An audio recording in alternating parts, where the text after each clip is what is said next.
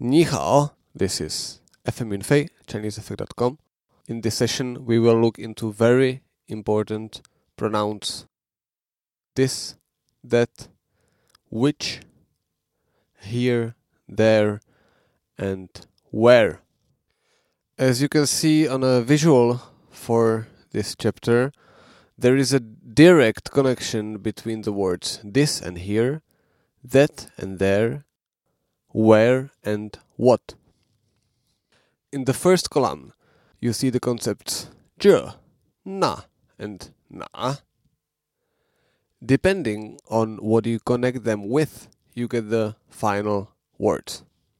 When you connect them with g, they point to things, so jg, or more often pronunciation jg, means this.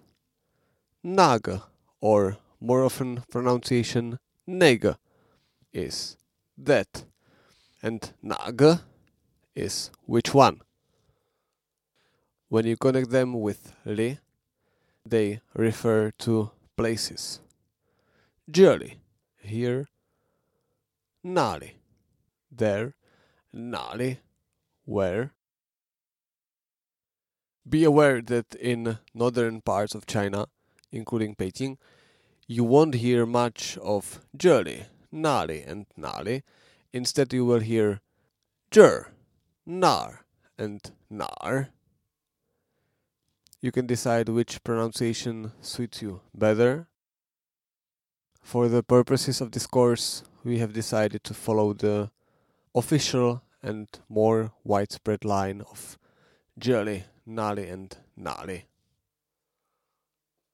You should also know that when 这个 is followed by the verb 是 to be, we often omit 个 so we don't say 这个是 but just simply 这是 as in 这是茶 this is tea.